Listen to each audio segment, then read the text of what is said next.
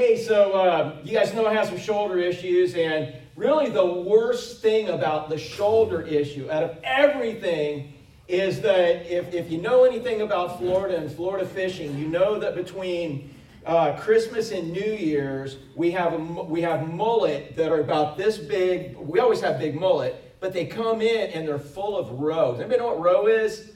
All right, good. It's fish eggs, all right? But in a mullet, dude, there's these sacks of, it's redneck caviar. And I look forward to it every year. Oh, my goodness. I'll eat mullet. I love smoked mullet. But, man, roe season, if I don't throw a net all year long, I want to throw a net then, and I want to net some mullet, and I want to get the caviar, the egg sacks out of it, and I want to cook them up, and I want to eat them, scramble them up with some eggs, man, whatever you can do. I just eat them right off the grill. Christy, that's what I did last night. I just ate one right off the grill, man. It was awesome. And so I love the roe, but so the worst thing about this injury, I can't throw a net, especially a big net, which is what you want to do for these big fish with big weight so it'll sink down. And I was like, man, I'm going to miss roe season. I'm suffering for Jesus. I will suffer, Lord, and handle this physical persecution. I'm being facetious in that. There was more that came out of that, but so I was kind of bummed I wasn't getting any roe, but Wednesday, Christy calls, and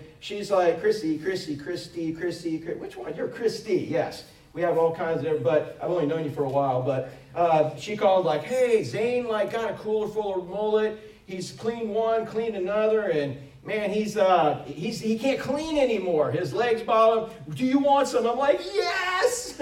And so Wednesday night, she brought me, I'm glad you gave me your best cooler. That's a nasty cooler, man, but I cleaned it up for you a little bit. You notice when I gave it back? I'm that way, better than what you gave it to me as, but I try at least. But anyways, man, 29 beautiful mullet, just nice big mullet. I counted them, man, when I was putting them in ice, when I was cleaning them, everything. So 29 beautiful, gorgeous mullet. I had them packed in ice, and I couldn't do anything till yesterday because it's an all-day project kind of type thing to do this right. So I had my table set up, had my big bowl, stainless steel bowl full of ice water that I was going to throw all the roe and all the fillets in and everything. Had water hose, had the cooler, had my knives, had my sharpening, stick, everything I needed. And I got the process going, had scissors where I take them and I cut them straight up. And so I can don't nick the roe sack, man. You just don't want to have eggs leaking out of that yellow roe sack, man. And so I'm delicately, like a surgeon, cutting straight up and pulling out, then refining it and pulling it out and then carefully putting them in. I mean, this is a time-consuming process. Then I'm filleting them and I'm actually skinning them, putting them in there. And I have to do all of this outside. You know, I have to do all this outside. You're like, because you make a mess inside. But not really. I'm pretty good at this. I can do it. But my wife cannot stand the smell of fish. Neither can Ashley. Her and my wife, they don't like fish. Emily, she'll eat some smoked mullet with me. My son Matt, we'll eat anything. But Ashley and Mom do not like the smell of fish. Is there anybody here that you are that way and you'll say, I'm gonna go with them. I do not like the smell of fish. Okay, I'm not going to make fun of you and say there's anything wrong with you because, obviously I'd have to say you made bad choices, and that would not be a good thing since my wife chose me. I'd be one of those. All right, so I'm going to let it go. But the fact is that some people, the fish smell is just like, oh, and they can smell any little inkling of it. So I clean all this. I got it all cleaned with bleach, my cooler out like we do with hogs and everything. Get bleach, everything all bleached out so there's no residue left. And I go back there and I'm smoking this mullet. Oh my goodness! My hammock was out there on the back porch, and I got two little smokers going and a barbecue grill full of all the redneck caviar, and that smoke was just I can't even describe a word. It was just going over my olfactory senses as I was laying in a hammock. It just whisked by me. It was beautiful, Terry. There should make a smoked mullet deodorant, dude. I'm just saying. It was one of the best smells in the entire world. And I'm smelling that smoke going. And to me, it smelled beautiful. But to my wife, I see the fan going. I think some of it might have been seeping in the house, I think. Some of that smell. And to her, it's like, oh, is that what y'all do? Y'all have like dry hurls, and like, oh, I got to get away. She lit candles, different things all going on. But to me, it was the most beautiful smell in the world. And I laid out there. I finally got it all. And Emily, you got home right about the time that I had piled all these nice, beautiful fillets with my jerk season and Australian pine smoke all over it. And I brought a whole plate of it in on a cooling rack and put it in the house. Now, my wife, she was a good sport. She didn't kill me. and I took the egg sacks, and I actually had those. And then later, I actually took those egg sacks, and I put them in a Ziploc baggie, dipped them in water, rolled it up airtight, cleaned it off, put it in the refrigerator. Anybody see problems coming with that? I couldn't smell it, dude. I know, dude, it was good. My wife opens the fridge and says, "There's fish in here." She could smell a little inkling. I don't know if it was from my fingerprints, from my whatever, but someone who's not a fish person, they can smell it.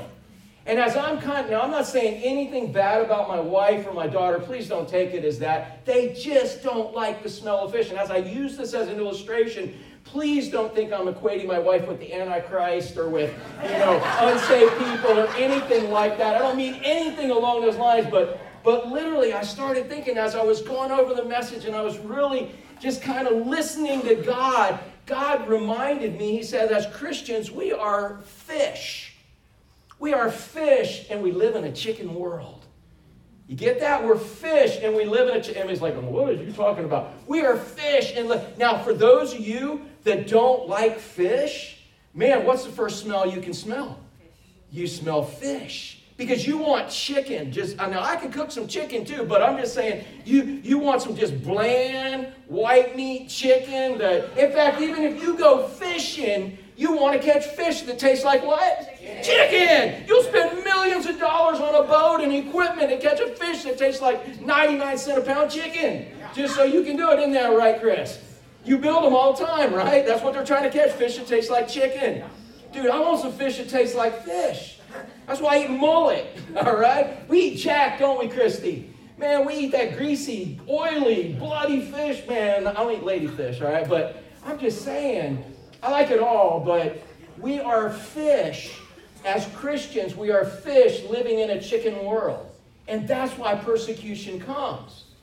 Now, there's times where the world's a little more tolerant of the fish smell coming off of Christians. But as the fish smell gets stronger and stronger, the people that don't like the fish smell don't want to smell your fish. Jesus was a great example of that. Jesus smelled like Jesus, right? In his actions and in his thoughts and in his words, you can't get more Jesus than Jesus. And if we're fish, Christians are fish. Man, Jesus was like a ladyfish. Anybody know about ladyfish?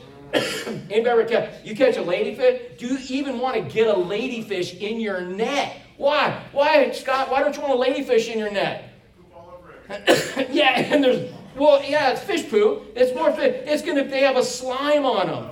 Dude, Jack, you ever get ladyfish slime on you? That catfish. Yeah. The sail catch. Yeah. You get that all. Yeah, it's like placenta. You can't get. It's like whoa. They're trying to get that stuff. It's the fishiest, slimiest, fishiest stuff you can imagine on you. And even, listen to this in this analogy, even some fishermen don't like to be that fishy. So what I'm trying to say is the more fishy we get, the more we smell like Christ, the more the world that likes chicken doesn't like us. That's why persecution comes. And even in the church, if we're going to be a smelly ladyfish, the goal is to smell like fish. Through our actions, through our words, through our activities, through our lifestyle. If the goal is to be like fish, I'm sorry, Nate, you're a vegan. I'm totally messing you up, man. Everything you do to hold it down, right? Good thing you didn't eat a lot of tofu this morning. I'm just saying for breakfast. But and I'm not cracking on you either, man. That's good. But man, the more we do in life to smell like fish, to smell like Christ, the more the world that doesn't like fish or doesn't like Christ is going to want to be separated from us. Imagine if I started a cleaning station in my house. My wife got home, she was gone, she went shopping, went somewhere, and she got home and I had the whole kitchen set up to clean all the mullet. Christy, what would my marriage be like right now? It would be rough, real rough. And then I got it down in the garbage disposal and you know, filled ice cube trays. I mean, the goal's like, we don't have ice cube trays, but I'm just saying, man, again, we're fish that live in a chicken world. And even within the church, people draw the line how much you're going to smell like fish. That's what lukewarmness is called. Dude, you can smell like a pompano. Everybody go with smell like pompano, man. They're kind of delicate, right? You smell like a snook, right? Ooh, that big, thick, deep fillet, man. It's beautiful. But Gary, what'd you give me? And by the way, I didn't fillet that. I didn't smoke that yet. What did you give me a couple weeks later, last week? Bluefish. Some bluefish. You like? You want some bluefish? That really smells like fish and tastes like, not compared to mullet or jack, or ladyfish. You know, we all draw our line somewhere, even in our spirituality. How much do you really want to smell like Christ? How many of y'all want to be the Christian equivalent of a ladyfish? Amen. Anybody? Come on. Okay. Some of y'all have a hard time raising your hand on that. You're like, I don't know if I want to go that far. Mullet is bait. We don't eat bait. Yeah, dude, you eat some of my smoked mullet and you'll be a believer if you like fish. But again, what I'm saying is that God was just showing me. And I'm not saying my wife's unspiritual or anything along, or Ashley because they don't like fish, or you because you don't like fish. I'm using an illustration to say, man, Christ was the ultimate fishy fish. He was the fishiest fish there was. If fish being a fish was Christian, he was the ultimate. And what did the world do to him? At first they thought he was going to come in, kick Roman tail, rescue them, and then they would all be relieved. The Jews would run the world and all their religion, everything, they'd be top dogs. And when they found out that wasn't going to happen, it's like, this is starting to smell a little more like fish. This is starting to smell, real fish. And so what do? They fried them. They got rid of them. They trashed them. And that's what he said to us. He said, the more you smell like fish, the more this chicken world is not going to like you. And the lines are getting drawn, if you haven't noticed. They've been getting drawn. What we read in Timothy, what Paul wrote to Timothy, and we read that last week.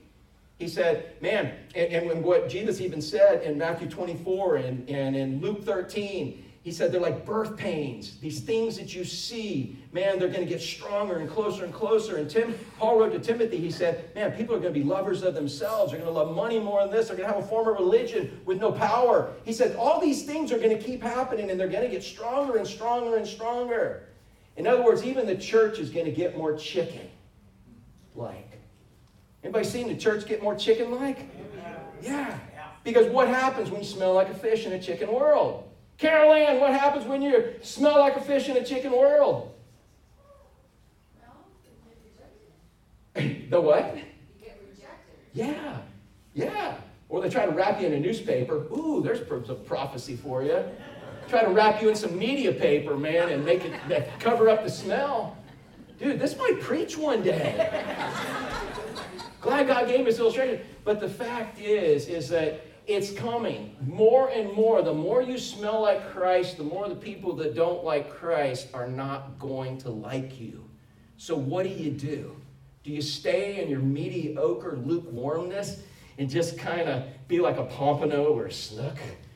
Or do you go all out and become a ladyfish, man? You just become one big old nasty roe mullet, man. Here, you want some roe? You know what I'm saying? That's what he's asked the church to do.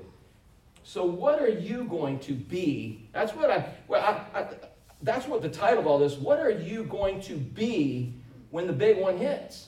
When the big persecution hits in your life personally, maybe as a country, maybe as a world, but the big persecution is going to hit at some point.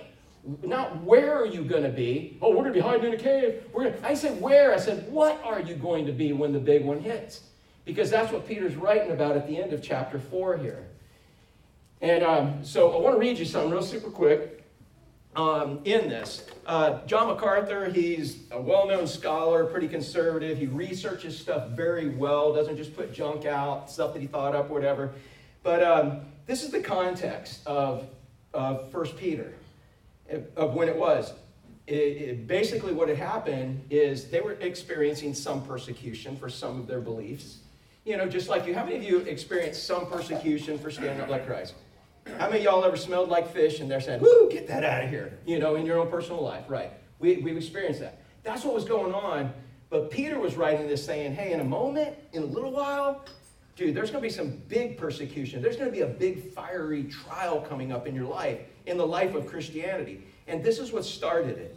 Listen to this. For 9 days during the summer of AD 64, a huge fire raged in the city of Rome. The flames spread rapidly through the city's narrow streets, and the many tightly bunched wooden tenements ordinarily crowded with residents. Because of his well-known desire to refurbish or rebuild Rome by whatever means necessary, the populace believed the Emperor Nero was responsible for starting the blaze. Isn't that interesting? The people knew what was happening, but it was being spun so different out there among Nero's guys, you know? He took credit until he found out people didn't like it, and then he tried to change it. And which, by the way, if you go back and try to research this story on Google, or I don't even care, go, what's the other one? DuckDuckGo, even research it there. The world's trying to rewrite history. In fact, I read something recently that they said, oh, there was not really all that persecution on Christians. We only get that information from Christians in the Bible. That's all we get it from. It's like, well, duh. They're rewriting history, so even many people might not agree with this account. But this is the account that has been passed on for generations. And it goes on and says that as the fire destroyed most of the city's districts, Nero watched gratefully, gleefully from the Tower of Maecenas. Roman, which by the way, I think I'm saying that right. I actually like did a thing on, you ever do on Google, like the little audio thing to see how to pronounce something? And what I found out was even more important than how to pronounce it. You know what it means? It means grateful, blessings. It means, so from the tower where he thinks he's giving blessings and watching the city burn, people had other ideas.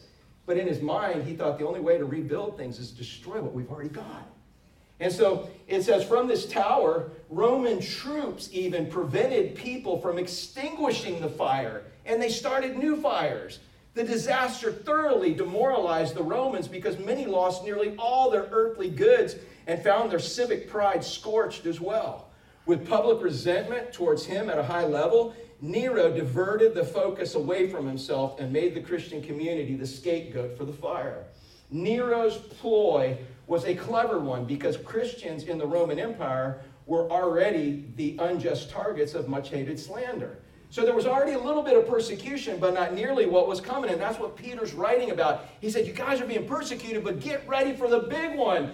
And he's going to tell us why we should be grateful and why we should have joy in all of that and how to get out of it what God wants. Because right now, this doesn't sound very good.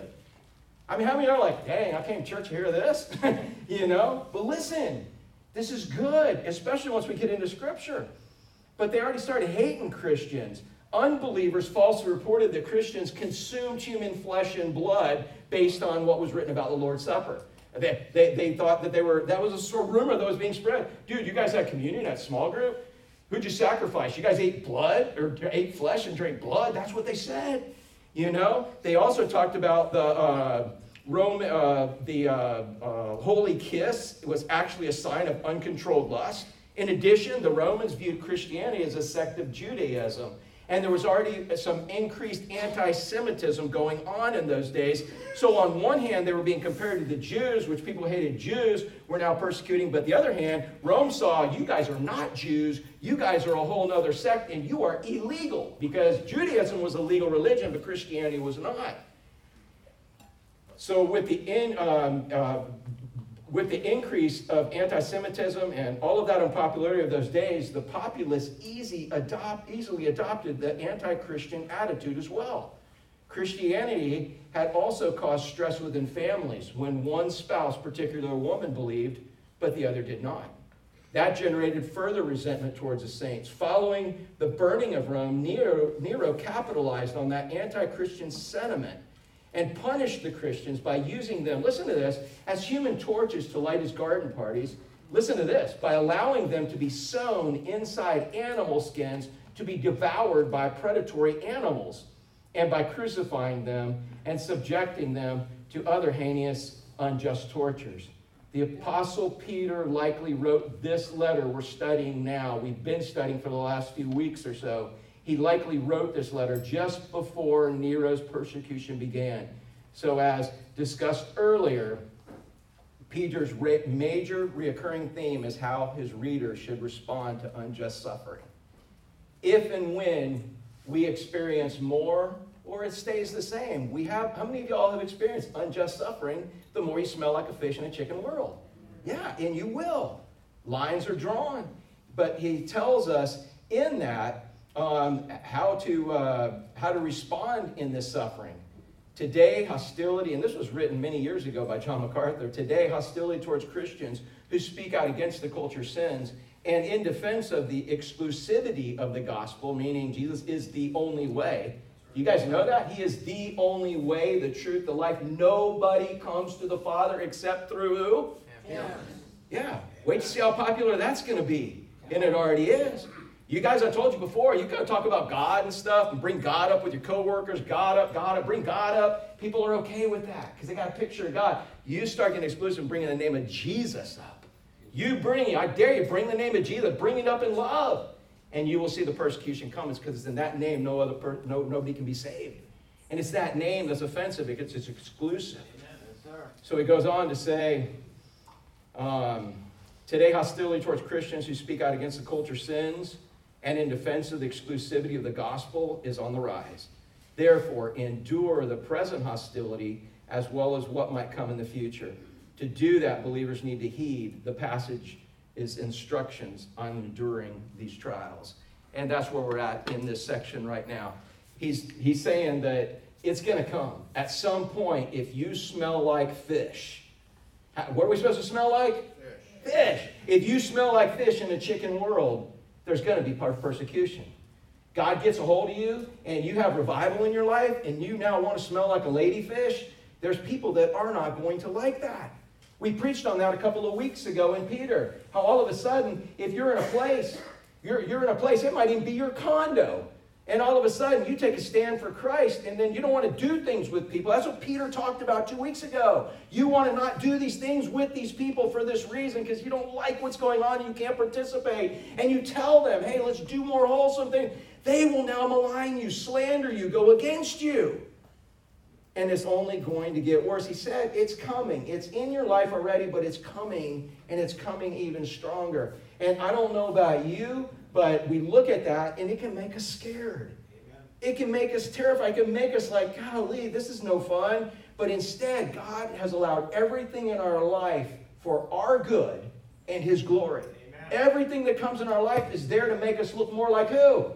Yeah. Him. How many of y'all look is there anybody raise your hand and say, I look just like Christ?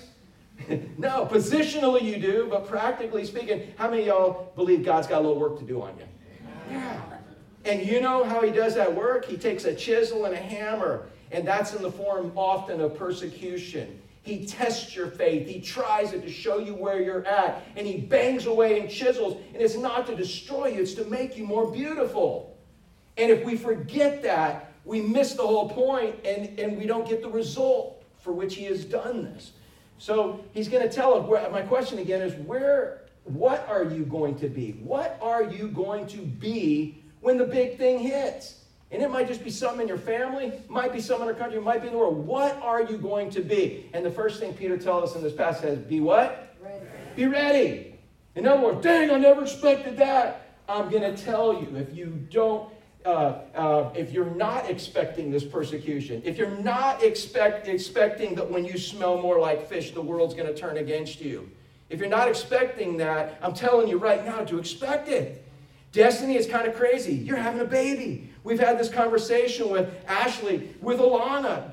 Why am I bringing a baby in at this time? You know why you're bringing a baby? Why are you bringing a baby in right now? Because God wants that baby in here right now. That's God's baby. God's just giving it to you to manage, to raise, to raise up as him. What a great responsibility, Jack.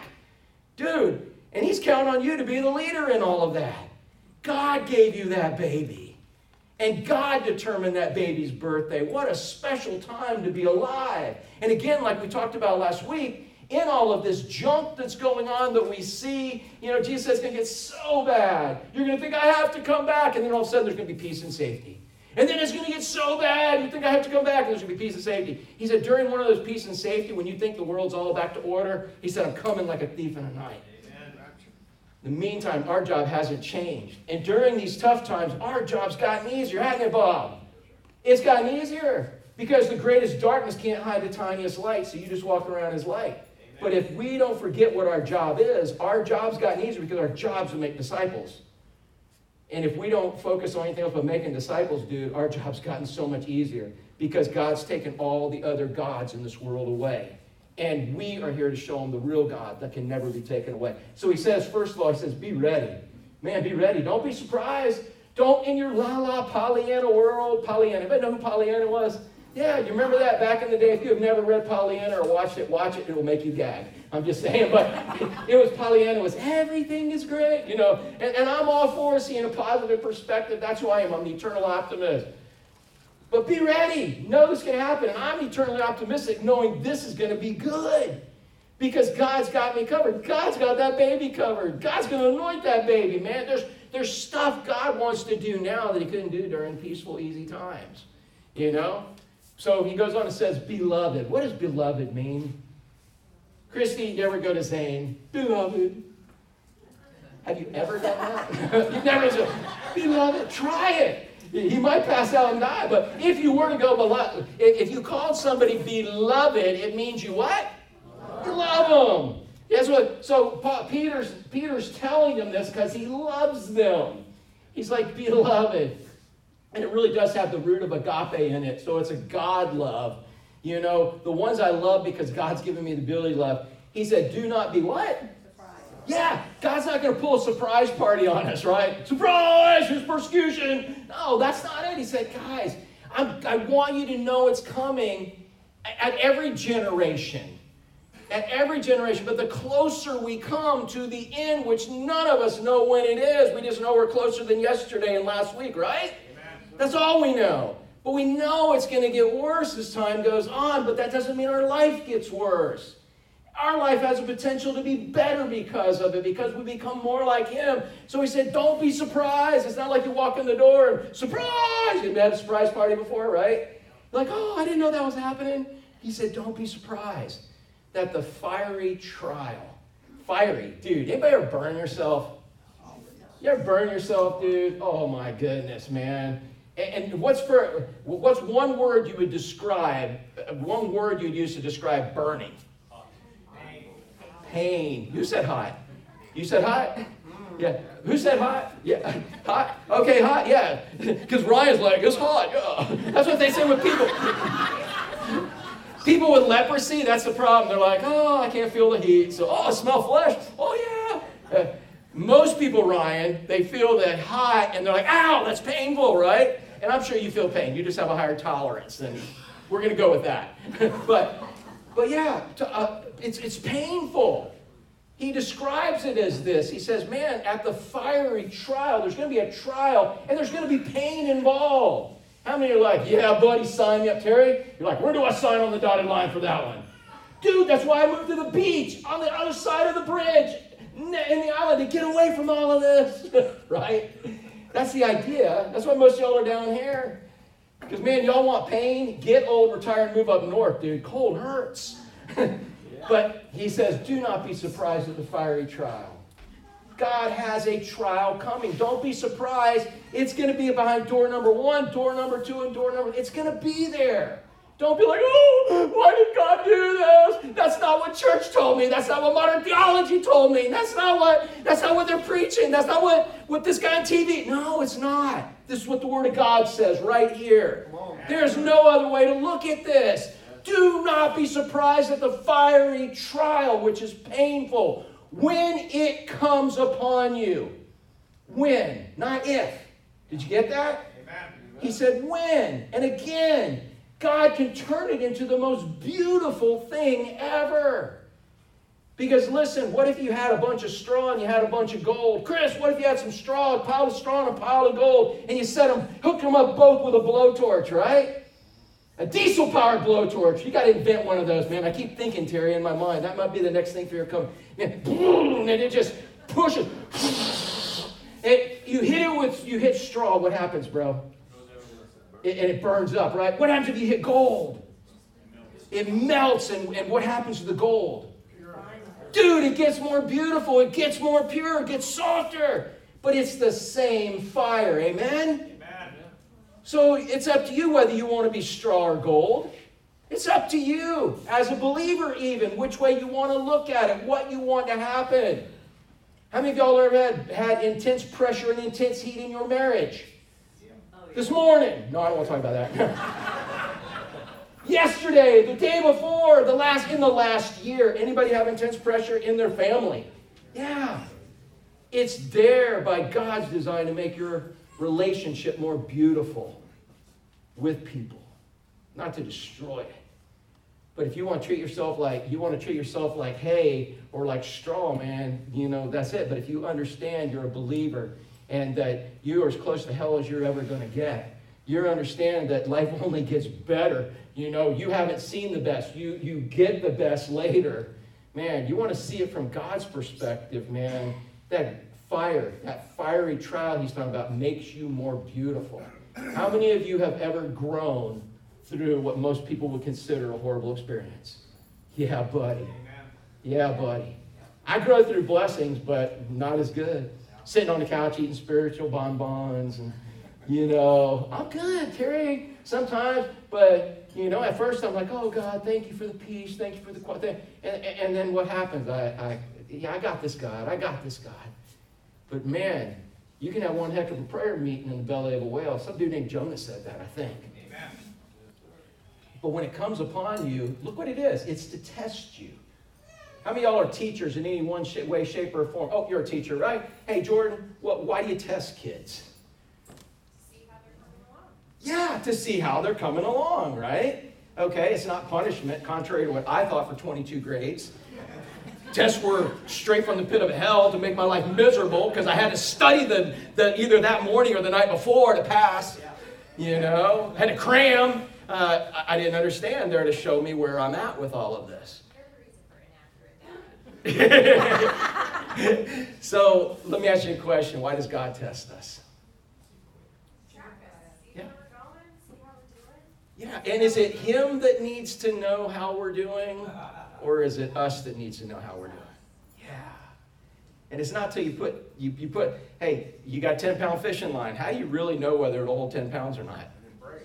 Yeah, put 10 pounds of pressure on it. It's not till it's faith that's not tested can't be trusted. So he goes on and says, man, don't be surprised at this fiery trial. It's painful. It's going to be painful. It can be when it comes upon you, not if, but when. And it's there to test you, to show if you got a little more straw, a little more gold. It's to test your faith, to show where it's really at, your relationship with him. He said, don't think as though it is something strange were happening to you. Don't be surprised and don't think it's strange. So it's a matter not of if, it's when. He says it's going to come, but we've got to understand the purpose. And the purpose is what again? More like Christ. Yeah, to make you more like Christ. The purpose is to show how far you've come, how much you are like gold and how much you're like straw. How you see life from God's perspective. That's why we've got to come together so we can help each other see life from God's perspective. So the first thing is, he said, be ready. But look at the next thing. This is really weird. It's like James. James said what? Count it all joy when you do what? You remember his, Matt, what? Yeah, count all joy when you have different kinds of trials and temptations. When Pastor Eddie comes and throws a chair and hits you in the face with a chair. I'm not going to do it, but if you were to do that, count it all what? Joy. If I stomp on your bare toe, count it all. Joy. Yeah.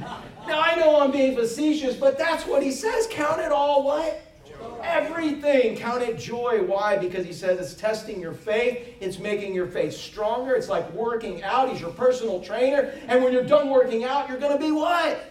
Stronger. Yeah. Honestly, I learned a word. I knew it, but I never paid much attention. What's that word? Atrophy? Yeah. Atrophy, where your muscles get so weak that it actually hurts your body. I really believe that's what happened to my shoulder. I had been paddling. And so once Doc Bunk got me moving, I got out there paddling the first day. And I was like, woo, yeah. And it didn't hurt. And each day as I'm building my shoulder back up, it's getting stronger and I can do more things. Look, dude, I could not hold my backpack last week like that. The first week it happened, I'm using my fingertips to lift it off the armrest on my F-150. Now I can lift it up by myself. But it takes getting stronger. That's the purpose. So he said, be ready. But he's saying, dude, rejoice. Rejoice in this. If you were really, really out of shape and all of a sudden you got hooked up with the very best personal trainer, he said, rejoice. It's going to be some rough times, but they're going to get you in shape if they can guarantee. How many of y'all even ever bought a video or a piece of exercise equipment off an infomercial, something, and then you found out you had to actually use it to get results? Oh my good, ab trainer, dude. You mean I got to get on this and do these?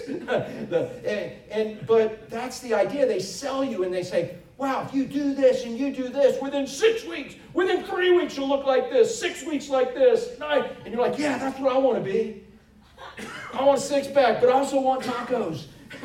So there's got to be a choice in this, and that's where we're at spiritually. So he's saying you got a world-class trainer that is taking you under his wing. He said, rejoice. When he's there, lift some more. Hey, who was that one lady who was really rough? Wasn't there a show where people went, oh, I'm really big? The Greatest Losers. What was that show, Emily? What's that? The Biggest Loser. Remember, you guys used to always watch that? And they'd bring on these giant people, and they would shrink down and all that. And what was that lady who was rough? Like, get up, you loser. Keep going, you know. Yeah, Julie Michael. Yeah. Dude, there were some trainers that were tough, but they got the results. You have the most loving, tough personal trainer in the universe, which is God. So he says, rejoice that he's taken you under his wing, that he saved you. Look at this. Peter says in the middle of all this trial, he says, but rejoice. You're like, yeah, easy for you to say, right? And in fact, it's written in the Greek tense, it says, keep on rejoicing. In other words, if you just rejoice once in the morning, how long is that rejoicing going to last? Till the next time. Fernanda, you ever rejoice and wake up, yes, I'm rejoicing. And then one thing happens and all of a sudden rejoicing is starting to wane. And they're like, okay, I'm going to rejoice. And then it wanes more and more at the end of the day. I quit. Now, we ever feel that way? He says, keep rejoicing. That's your job. Keep rejoicing because you know the end result. Keep on rejoicing. Look at this. Insofar as you share Christ's sufferings, that you may also rejoice and be glad. So the amount that you are going to enjoy or rejoice at the suffering, or you're going to share in Christ's sufferings and rejoice in the end, to the amount you're going to do that is directly related to how much you are going to rejoice now. You don't rejoice in the trials he gives you. Guess what? There's not a lot of rejoicing later. That's what he says. But listen, I'll take all the parentheses out. But rejoice insofar as you share Christ's sufferings, that you may also rejoice, be glad, when his glory is revealed. So the more you rejoice at suffering now, the more rejoicing there will be later. In other words, you're coming marching back in with Christ. He's like, yeah, these are my boys right here. They suffered right along with me. Like, yes, I know I'm his. And then there's other people behind, well, I didn't want to suffer. I didn't want to sweat. You're happy, you're in heaven, but dude, you identify with Christ as you suffer. That's what he says. Rejoice, keep on rejoicing. That's what this word insofar as means.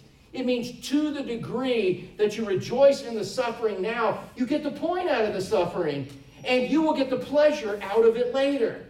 It's a thing called postponed pleasure. There is no facet of life where you don't have postponed pleasure. Why do you put up with junk from a boss? Postpone pleasure, because if I put up with it, maybe I'll get a promotion. Maybe I don't get a promotion, but I get a paycheck. There's postponed pleasure. Why do you work out with a trainer? Because you like sweating and you like hurting. You like going home and having to ice every part of your body. Maybe you do. You're masochistic. But the fact is later there is postponed pleasure when you be like, show everybody your picture on Instagram. You know, I'm just saying there's postponed pleasure in everything, right? Almost everything. And he said it's the same way in your Christian walk. Postponed pleasure. Look at this. John 16:20. You can look this up later. I think it's 20 to 22. Jesus said it's like a woman delivering a baby. Now, we're not trying to scare you, Destiny. Have you heard this hurts? Okay, all right. Yeah, I'll just make sure you heard. And I'm like, oh, it hurts. What? We prayed for that. No, yeah. It's like, no, it hurts. That was even what God said. You know, so how many of you have ever had a baby and personally experienced that hurt? Okay, good, good. I cannot do that. Closest I've come is a guy with a cold, all right? But that's another story. But women who have actually gone into labor, there's postponed pleasure. How many of you have gone through the labor pains, and while you're in the middle of them, you know, your husband's there watching the machine saying, there's another labor pain. You're like, yeah, yeah, let it come harder. Ah, give me what you got. Any of y'all? Now, I bet there's at least one in here.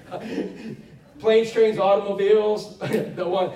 Anybody watch that movie? I'm not recommending it, but there's one bad scene, but there, like, she had her last baby and it came out sideways and she didn't even scream. I'm just saying, there's at least one of y'all in there like that, all right? But but the deal is, labor hurts. It hurts, and what keeps you going, Ashley? What keeps you going? Why do you keep pushing? Because at the end, there's going to be what? The greatest joy. Ashley, when you had Alana and they took her, I mean, yeah, they cut the umbilical cord, wiped her. She didn't look like a guava cream cheese pastry anymore. They gave her to you and wrapped her up. Man, what was the experience? What was the emotion you had when you had my granddaughter in your arms? Happiness, pleasure. One, it might have been immediately the happiness and pleasure that I don't have to push anymore. Anybody identify with that? We're happy when it's over, but we're happy of the end result of it. That's postponed pleasure. And Jesus uses that to describe suffering, to describe our life on this planet as we do what he wants us to do. He said, whatever you do is going to be well rewarded in heaven. There will be postponed pleasure. Paul looked at his thorn on the cross that exact same way. Go read about it, Paul's thorn. He said, yeah, dude, I got to experience God's glory in a way I'd have never experienced it, and God's power in a way I would have never experienced it without this thorn. How about the cross? You want to talk about postponed pleasure. Think Christ had a blast when he was being beat beyond recognition? Think he had a blast when all his friends dissed him the night before and were arguing about some irrelevant thing? Do you think he had a blast when he's being spit on, he's being beaten by his Romans? Think he had a blast when he was stripped naked and thrown in the locker room of the Roman soldiers? Think Jesus was like, oh, yes, yeah.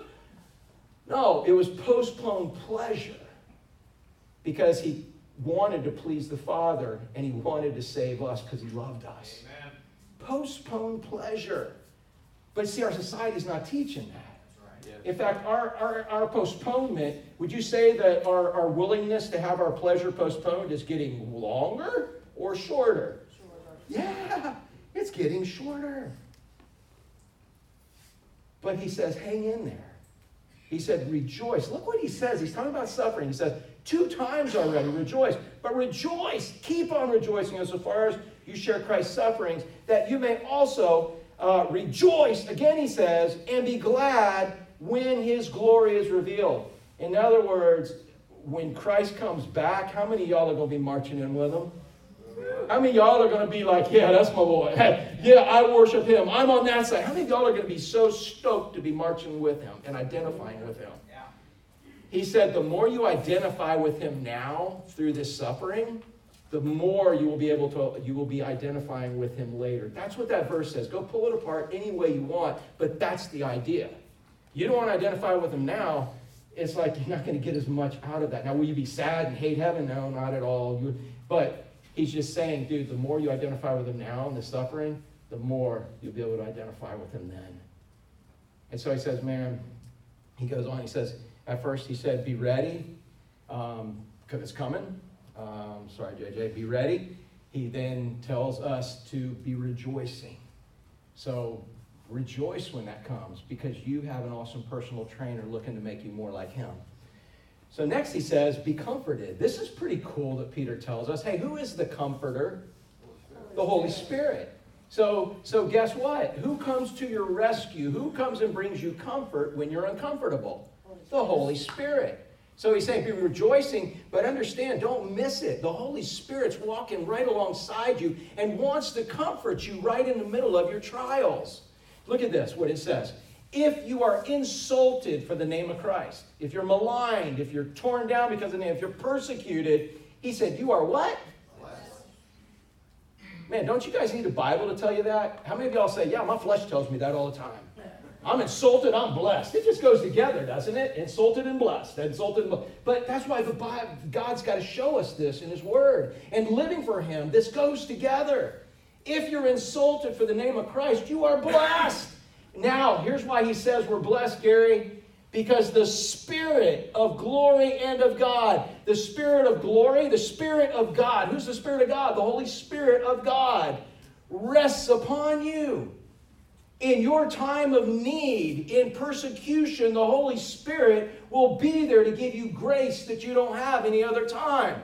Hey, remember when Columbine all happened and the question when I was a youth pastor, I'm like, well, so if somebody came and stuck a gun to your head and said, denounce the name of Christ or I'll blow you away, what would you do?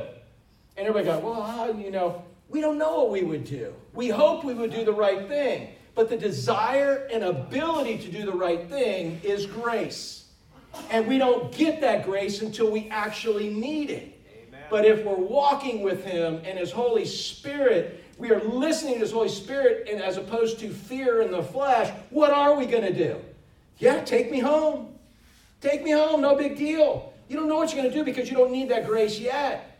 But when you need grace for any trial that you're going through, he will give that to you. How many of you have ever received special grace during a situation? You have been in some situation where you were not going to make it unless God showed up. How many of y'all received that? You have, Susan? Amen. Yeah. Boston, same thing. Who else? Just so some people who don't believe, raise your hand high so people who don't believe will see and say, wow, dude, I need some of that. Yeah. When you need it, he'll provide it. Why would he provide it before you need it? Dude, don't you have enough going on already? Hey, I'm giving you some grace so that when they put a gun to your head, that you're going to say, yeah, go ahead, take, you know, make my day. Oh, that was Clint Eastwood, sorry. But make my day, take me home, whatever. But what if you had that in your head a year before you needed it? Would that change? I ain't coming out of the house today. I have this special grace that if a gun gets pointed at my head, I'm going to say, okay, go ahead. And you're like thinking, I got a vision. Now, he does do that sometimes. In fact, this dude Polycarp, before he was burned at the stake, he had a dream knowing, and he told his parishioners that he was going to be burned at the stake, which actually happened. And he didn't even die from being burned at the stake. They had to spear him. Polycarp. That's not a plastic goldfish. But Polycarp. Go read about Polycarp, man. There's a lot of things about him. But the dude was a bishop in the city of Smyrna. Smyrna comes from the root word myrrh, which was a root that was so potent that they put it on roadkill and embalmed bodies with it. But in order to get the smell out, guess what had to happen first? It had to be crushed. You had this root, you were like, oh yeah, this ain't gonna work. You crush it, and it's like, whoo! The smell came out. That's what Smyrna means.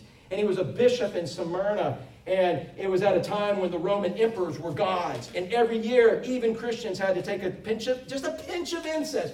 Let me ask you a question. To keep your job, to keep your house, to keep your place in society, to keep peace, all you had to do was take a pinch of incense. Just a pinch. And you had to go to the shrine or whatever it was for the emperor and say, Caesar is Lord. That's all you had to do. Come on. That's all you had to do. Dude, just think if you would compromise that, how much you could like stay alive and represent Christ. You know? That's what some compromising Christians did, but most of them didn't, and they became martyrs.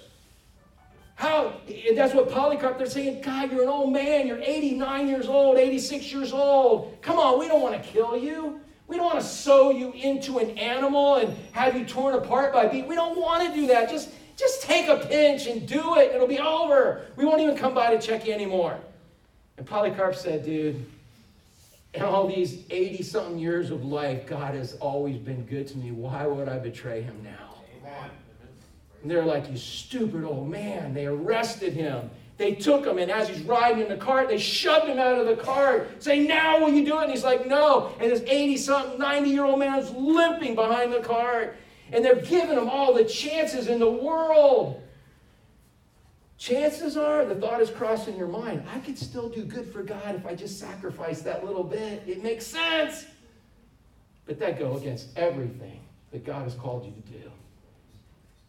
to do. He didn't do it. They went to go burn him. Go study this dude, Polycarp. Go study. Go read Fox's Book of Martyrs. Or later, DC Talk even came out with another Book of Martyrs and stuff. Go read what people have been through and how they've experienced Christ in a mighty, mighty way. They went to go burn him. And the guy's like, yeah, let's chain you up. He said, you don't got to chain me. Don't chain me. I'll promise I'll stay. Because you're just expediting my opportunity to go meet my Lord and Savior. To be able to say that. What is that G word you need that ends in A-C-E, R-A-C? What do you need? Grace. Do you need it right now? No, you just need a butt that'll stay awake till I'm done preaching. I'm just saying, but literally, you need grace to do whatever God's asking you to do.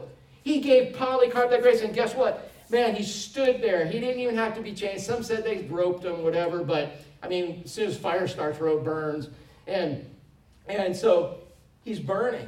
And some say now, again, there's a lot of speculation. Some say that, the fire, it surrounded him like a halo. And they say it was, Terry, this is kind of cool. It didn't burn him like barbecue. It baked him like bread. It didn't, you would expect the fire would do it. But some of the accounts say that it was like fire around him and he glowed. He glowed like bread being baked. That's the Shekinah glory, if that's what went on. It was like the bigger the heat, the more God made him glow. And people just like, what? And even non-believing pagans were like, something crazy's going on here. Now, we don't know how much of that's urban legend and how much happened. We know he died. And he didn't die in the fire. They were like, what the heck? This guy's not dying. So they stabbed him and took him out. But even in that, he was giving God glory the same way Christ did. In order to be able to do that, you need grace. Gary, could you just wake up and do that on the spur of a moment? No, you get mad when you lose a snook. Right? You say a few choice words and you use that snook. I've heard you. No, I haven't heard you, but I can imagine. But literally, you need grace to be able to do that. And where does that grace? Who gives you that grace? God does through his Holy Spirit. And that's what he's saying. If you're insulted in the name of Christ, you're blessed because you got an opportunity to experience something supernatural. Because the Spirit, the Comforter who gives you the fruit. Hey, what's the fruit of the Spirit? Anybody want to help me? What is it? Love.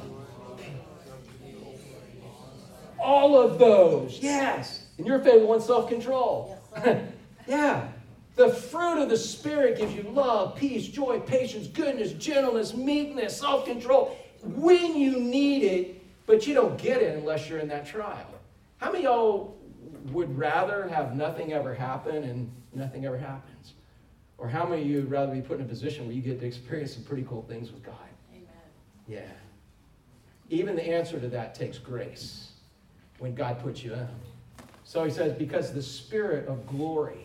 So the Spirit of God is the Spirit of glory. So what does he want to have happen in Carol Ann? What's the big G word? What does God want to accomplish in this trial? He wants you to bring him what? Glory. Yeah.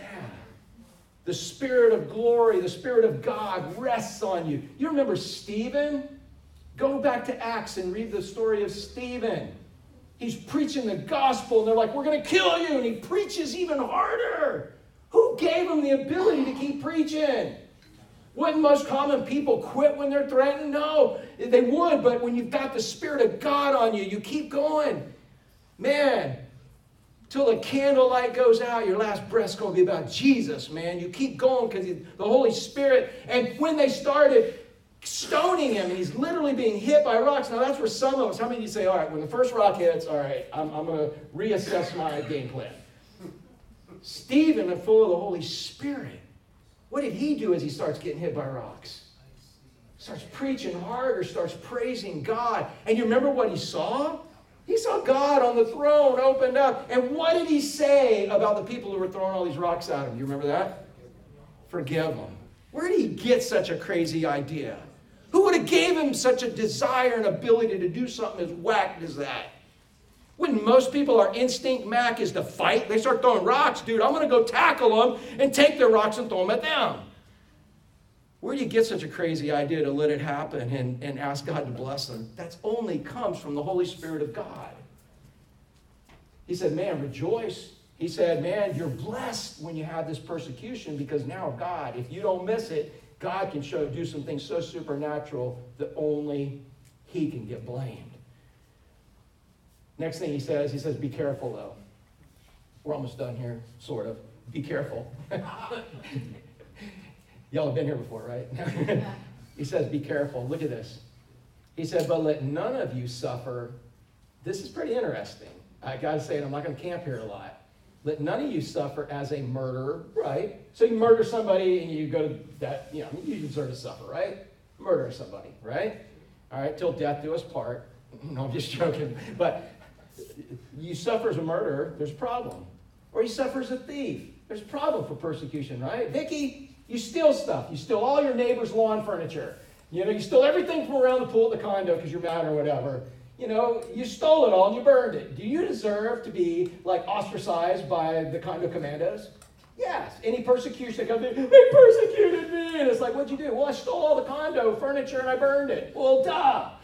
That's kind of, he says, man, and you didn't do that, right? All right, so if you suffer as a murderer or a thief or an evildoer, man, you deserve, what you're getting. But look at this next one, as a meddler. You notice he puts meddling in right there with murdering and thief. Doesn't that seem kind of odd? Doesn't it just seem like an odd thing to throw in toward a tag in at the end? And listen, when you study this Greek word for meddler, here's what was happening. The government changed. It changed in a bad way, and it was getting worse with Nero. And Peter says, I don't want you to fight this battle in a carnal way. I don't want you to go blow up abortion clinics. I don't want you to, the zealots that were around in Jesus' time, they carried Maecenas swords and they would get behind soldiers and they would sneak up and they would stab them and then they would take off. And they were doing evil things to overcome the government that was in there. They were sinning themselves. Judas was a zealot. That's why I believe he kind of forced Jesus' hand or tried to force his hand by turning him in. He said, I don't want you to be that guy. He said, first of all, you can't do in your flesh what God can do. Kind of what Zane was talking about. God's in charge.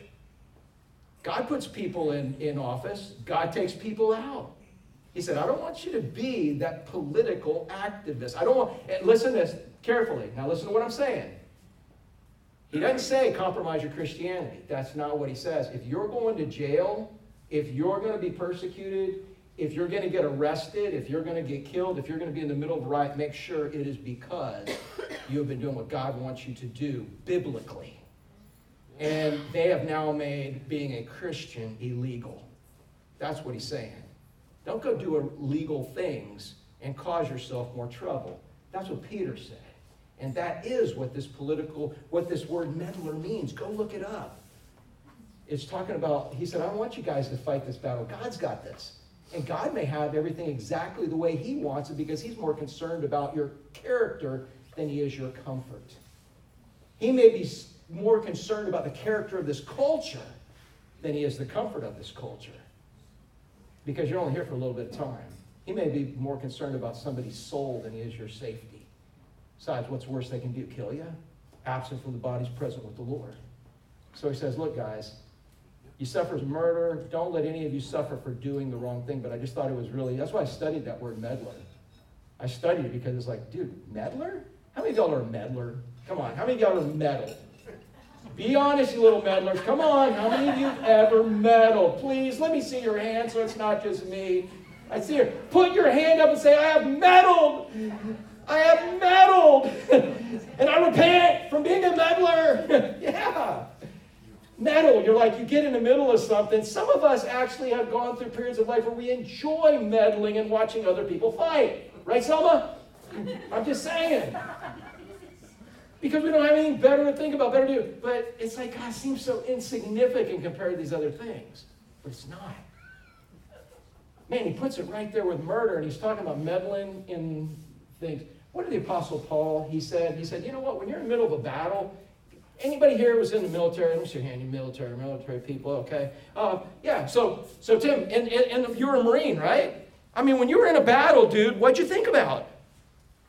Getting out of there. Yeah, alive. So did you? Were you out there? Whatever y'all were doing, Marines, y'all did it all, man. You did tongue, all these different. But in the middle of it, you're like, in the middle of gunfire and a heated battle, I wonder what chocolate cake would taste like now. I wonder if I were to put 2 eggs instead of 1. Would you be thinking about that in the middle of battle? No, because you might get blown up. You've got it. All your focus has to be on that battle. And that's what Paul said. He said, man, when you're in the middle of a battle, he said, a soldier doesn't occupy his mind with civilian matters. So he says, don't do the same thing as a believer. Make sure our minds are focused on spiritual matters, on growing the kingdom, making disciples, not the civilian matters. God's in charge, and you take every step God wants you to take. You end up where God wants you to be. Anybody, I'm just going to throw this out here. Anybody see the movie or the documentary Social Dilemma? Okay, anybody not see it? I'm encouraging you right now to go see it. It's on Netflix, it's on whatever. But if you want to know how bad you are being played on social media, on Google, on any of these are guys who were in charge of all this, and they felt morally bankrupt, so morally bankrupt they gave up these lucrative careers because they said there's no ethics in social media. It's so manipulative on all ends, not for one agenda, but for whoever's the highest bidder they manipulate. And these guys gave up careers. They were the ones who invented the like button and different things, and it just got used for different things. You want to know how bad you're being played with the stuff you're reading, the stuff you're hearing, and how artificial intelligence, like, oh, now you're getting out there. No, dude.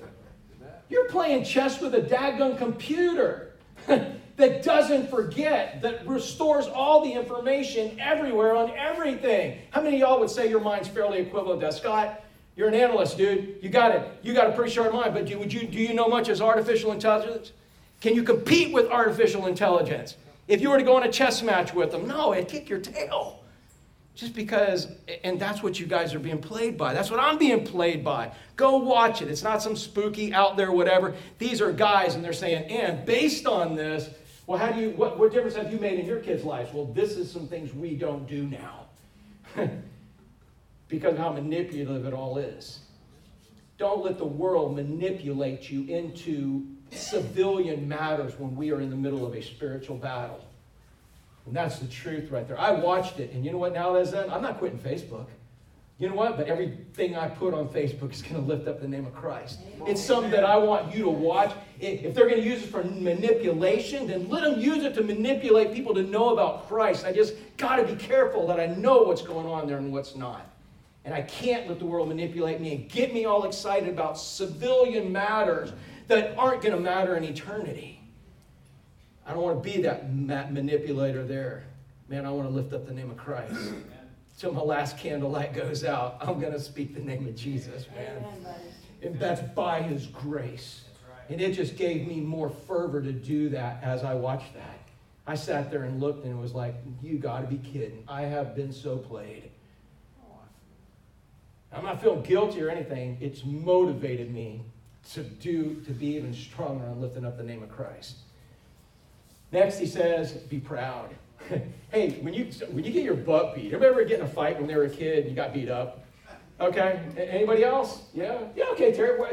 You know what I used to tell people? Oh, I never lost the fight. Well, you never fought. I'm just saying, we grew up fighting, dude. Where I grew up in Pine Hills, you used whatever. You had a 2x4 there, and that gave you the advantage. You hit the dude with a 2x4. Now, we didn't have nails in them or anything like that, but I'm just saying, every fight, there's losers. Everybody loses kind of in it, but if you ever fight, you lose. You don't win every fight, unless you're Muhammad Ali, and he didn't even win every fight. I'm just saying. But how many of y'all ever got your tail whipped and you got up and you're like, yeah, I'm proud I got beat up. Hey, Dad, guess what happened today? Dude, I was fighting Billy Robinson. He punched me in the face and knocked me out. I lost, yeah! Is that how you were? No, your parents would be like, dude, what's wrong with you? I don't really want to talk about it. I'll never forget there was this kid, Billy Robinson. He's dead now. I didn't kill him, but he's dead now. I grew up with him. But before he died, I got to share the gospel with him. He came to church, and the dude's in heaven right now. We grew up fighting, scrapping. He's the dude we were playing tree tag, man. We'd have Billy crying out there and say, Billy, jump!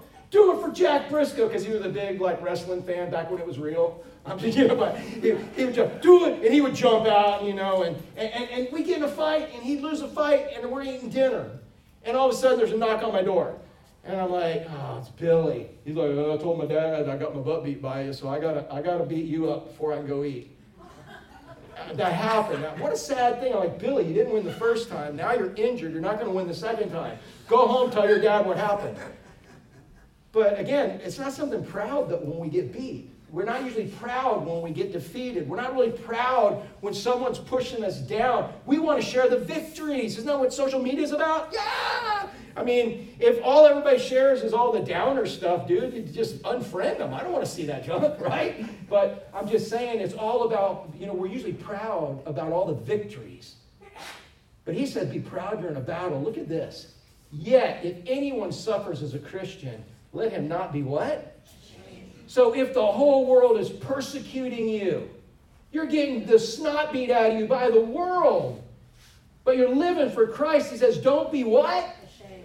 Yeah, isn't that the world's trying to do, to make you ashamed? Well, hey, so are you a Buddhist? Are you a new, what? No, I'm a Christian. I'm a biblical Christian. Leave me alone. Yeah. That's the last thing the world needs. Anybody see that happening? Anybody ever felt that way? You guys, man, it was so cool in your young adult Bible study last week. You had a lady come in after listening and infiltrate and say, if I had my way, I'd have you arrested. What'd that make you feel like?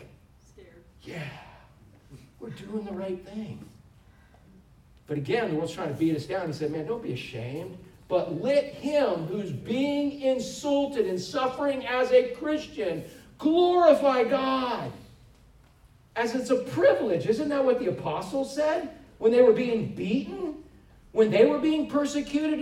Polycarp, I'm not worthy to die like this, man. This is really cool how I get to go out. A lot of people just go out in their sleep. Or they have a plug pulled or something, dude. I get to go out like a martyr, man. I get to go out in flames. I get to go out. He's like, what a privilege. And I'm not being sadistic. But he's saying, what a privilege for God to let me identify with Christ in such a way. Do you know not every believer matures enough to be able to dig that? Yes, sir. And if you're not there, and if you never get there, God doesn't really put you in that position. It's a privilege when God lets you be used mightily in your death. You don't believe me? Go read about every one of the New Testament characters and most of the prophets. Isaiah. How did Isaiah die, you guys? Anybody know? Anybody? Dude, they sawed him in two.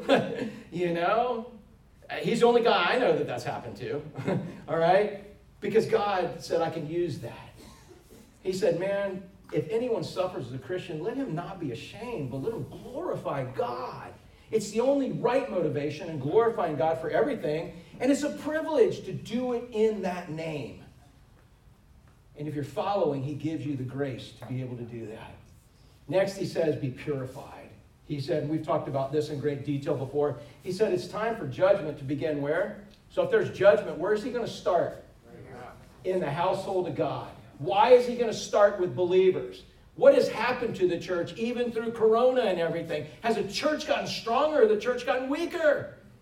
It is stronger because you either quit and back out because it's not comfortable enough, or you realize all our other gods are gone and I need the real God, and you sell out to him. Morgan, you seen that? You seen people want the gospel now because they want a real God? Yeah. And I'm so awed by all of you guys sharing the gospel and offering that real God, but the only reason they want it from you, Morgan, is because they see it in your life. They don't want talk, they want to see it. And he said, man, it's time for judgment to begin at the household of God. In fact, I'm going to wean the church out. I'm going to get rid of all these mamby-pamby Christians because they're not going to come. I'm not talking about coming to church only. Man, they're not going to live for Christ. They're only going to do it when it's favorable. You remember the parable of the sower? Go back and read the parable of the sower. Man, their life got crowded out. They needed Christ at some point, but then all the weeds grew up and they were crowded out and couldn't serve them. Other ones, man, the sun beat down and scorched them, so when persecution came, they ditched God.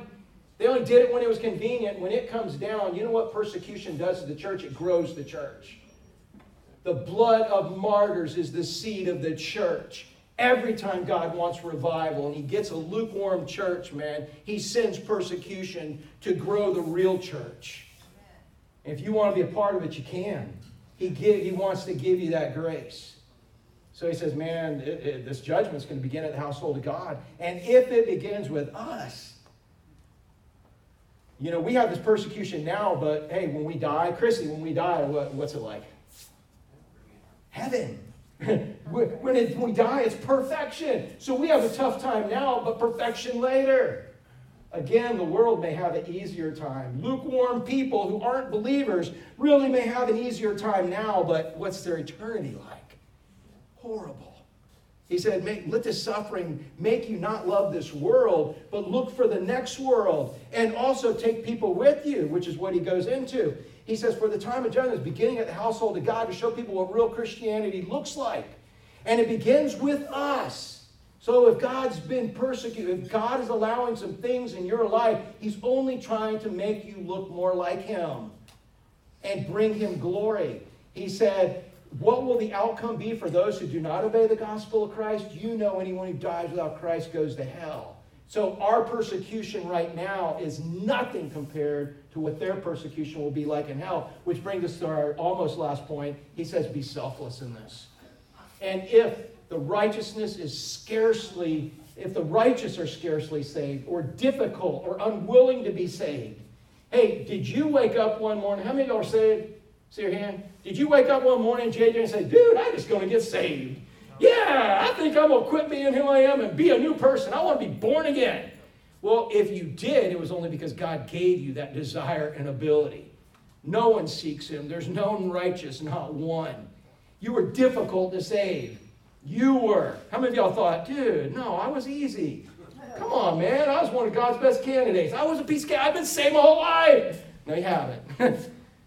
You were all difficult to say because the desire wasn't in you. He had to put that desire in you. And so when he goes, if the righteous are difficult to say, what is the penalty for the ungodly and the sinner who never gets saved? That's why we as a church have to become a rescue boat and not a cruise ship. And I see it changing. I've lived through the whole church growth movement where the church, people who go to a certain church go because it's the most comfortable. They have the best seats. They have the best timing. They have everything up. They have a rock wall for the kids, for goodness sake. And I can't say nothing because, dude, we had a bounce house, didn't we? But that bounce house was punishment sometimes, huh? Man, it was a cruise ship. And as a pastor on staff, all we were doing in staff meetings wasn't thinking about how we were going to increase the kingdom. We were thinking about how we could make you comfortable so we wouldn't lose you to another church. Because that was the reason you were coming. For a lot of the people. Not you guys, but other people who went to the church. It was a cruise ship. But man, Driftwood's a rescue boat. We're out there, we're out in the world, and we're out rowing. And we have a life ring called Christ. And what I love so much about you guys, not a day goes by that I don't hear about at least one of you, if not many of you, throwing that life ring called Christ to somebody and saying, jump on. That's what got me in this boat. Jump on. And I'm hearing about people doing that. And you guys are doing it, and that's called revival. Man, we gotta be selfless. It's not about us in a cruise ship. It's about us in a rescue ship, a rescue boat. Rescue boat. Tim, did you ever get picked up in a rescue? Okay. Terry, did you ever get picked up in a rescue? Were you ever in a rescue boat? Well, I ran a rescue boat. You ran a rescue boat. You were in, yeah. So were things ever kind of? What if you rescued somebody? I mean, you know, the whole helicopter. They got dropped down, and they're like, it's a little. You think you can warm it up a little in here? Hey, I don't really like chicken soup, especially artificial. Is this gluten-free? Is this free range? You know, I know what you do. You punch them and knock them out so they'd be quiet, right? I'm just saying, dude. It's like, was it all about comfort in the rescue boat? No, because somebody who was rescued saw all the comfort they needed, right? Yeah. That's what we're talking about. Selfless. Dude, I'm glad to be alive. I'm glad to be rescued. Look at the last one. This is the last one. This is a key buzzword. How many of you go to a store, go somewhere these days, and the last thing some cashier or somebody says is this? Be safe. Everybody heard this? Everybody say it on the count of three. 1, 2, 3. Be safe. How many of you have heard that? You're going to hear it today, the waitress, whatever. Be safe. Be safe. And the world has such a whacked idea on what safety is, because what is be safe? Safe is take care of all the precautions you need so that you don't have what they consider to be a danger in this. But it's all temporal. It's all right now. And I'm not saying that's a bad thing. It's a bad thing if you're not thinking about eternity. And that's when God's saying be safe. He's like, be safe. Look what he says, and I finish, I promise. Therefore. So he went through all of these things to be, and I'll recount it again real super quick for you, but he said, therefore, because you're going to be all these things, therefore, let those who suffer according to God's will. So you're going to suffer according to God's will. He said, entrust your souls to a faithful creator while doing good. You know the best way to be safe? Be saved. Because there's nothing the world can do to you outside of God's will. The worst they can do is kill you, and you end up with Christ. How many of y'all believe? True. Do you have the guts to raise your hand and say, yeah, when I die and I get to heaven because I have Christ, I'm going to hate it there? Anybody raise your hand and say that? I was having a hard enough getting to raise your hand on that stuff, but nobody. Nobody's going to die and say, man, God, can I go back to earth and finish some things? Can I go back to earth and see how this all works out? Can I go back? No. The worst they can do is kill us if you've got Christ. So he says, therefore, let those who suffer, look at this, according to God's will.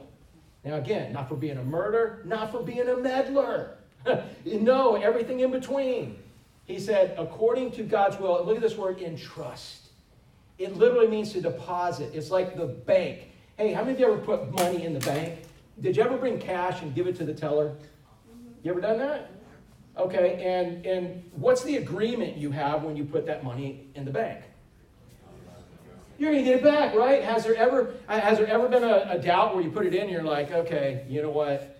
Now, am I going to get this back? What are you going to do with this? Well, are you putting this in the vault? Do you have any questions that you're going to get it back? No, you trust. You put the money in, and the deal is you're going to get it back. It's going to be kept safe. That's the actual technical term that this Greek word comes from.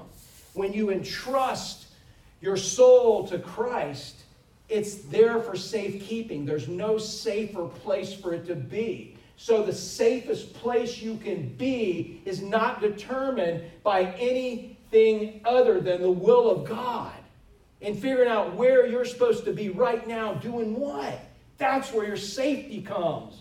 And it means different things for different people. And for some of you, it may mean sitting in a bubble that's isolated. For a little while, it may mean you going to Africa in the middle of a cholera outbreak. But you got to be where he wants you to be.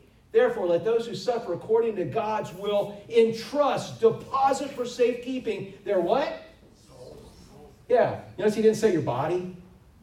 He didn't care about your body. No, I'm not saying he doesn't care about your body, but it's about your soul, because that's what's going to live forever.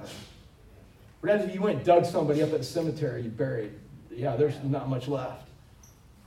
Your soul. And look who it's entrusted to. Look at the word Peter uses, and we're done. To a faithful. Faithful. That means he's going to do what he promised. And look at the word creator. What do you think of? This is the only time in the New Testament he's called the creator.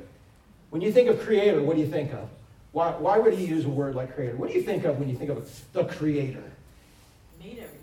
Made everything. So if you need anything, what's he got to do? Have you gone to Walmart lately or one of the stores, Target, and it's like, dude, they're still out of that? There's toilet paper at least, all right? But man, no way. There's no water. There's no. If God needs it, he makes it. So you're never going to be without whatever you need. Peter chooses to say he's the faithful creator. He's a trusted provider, but that's while you're doing good. If you're out murdering and thieving and meddling, guess what? You're on your own. But if you're doing what's good, you're good to go. So what are you going to be when the big one hits? What are you going to be when it all changes? When anything comes into your life, comes into the country, comes into the world, what are you going to be? I want to encourage you to be ready and rejoicing. Be comforted and be careful. Be proud and be purified, and be selfless and be safe because you've trusted your life to him. Let's pray. Father, thank you for loving us. And Father, I don't know what's coming. Maybe just something in somebody's life It may be something huge. We don't know, Father, but we don't have to worry because it's all under your control.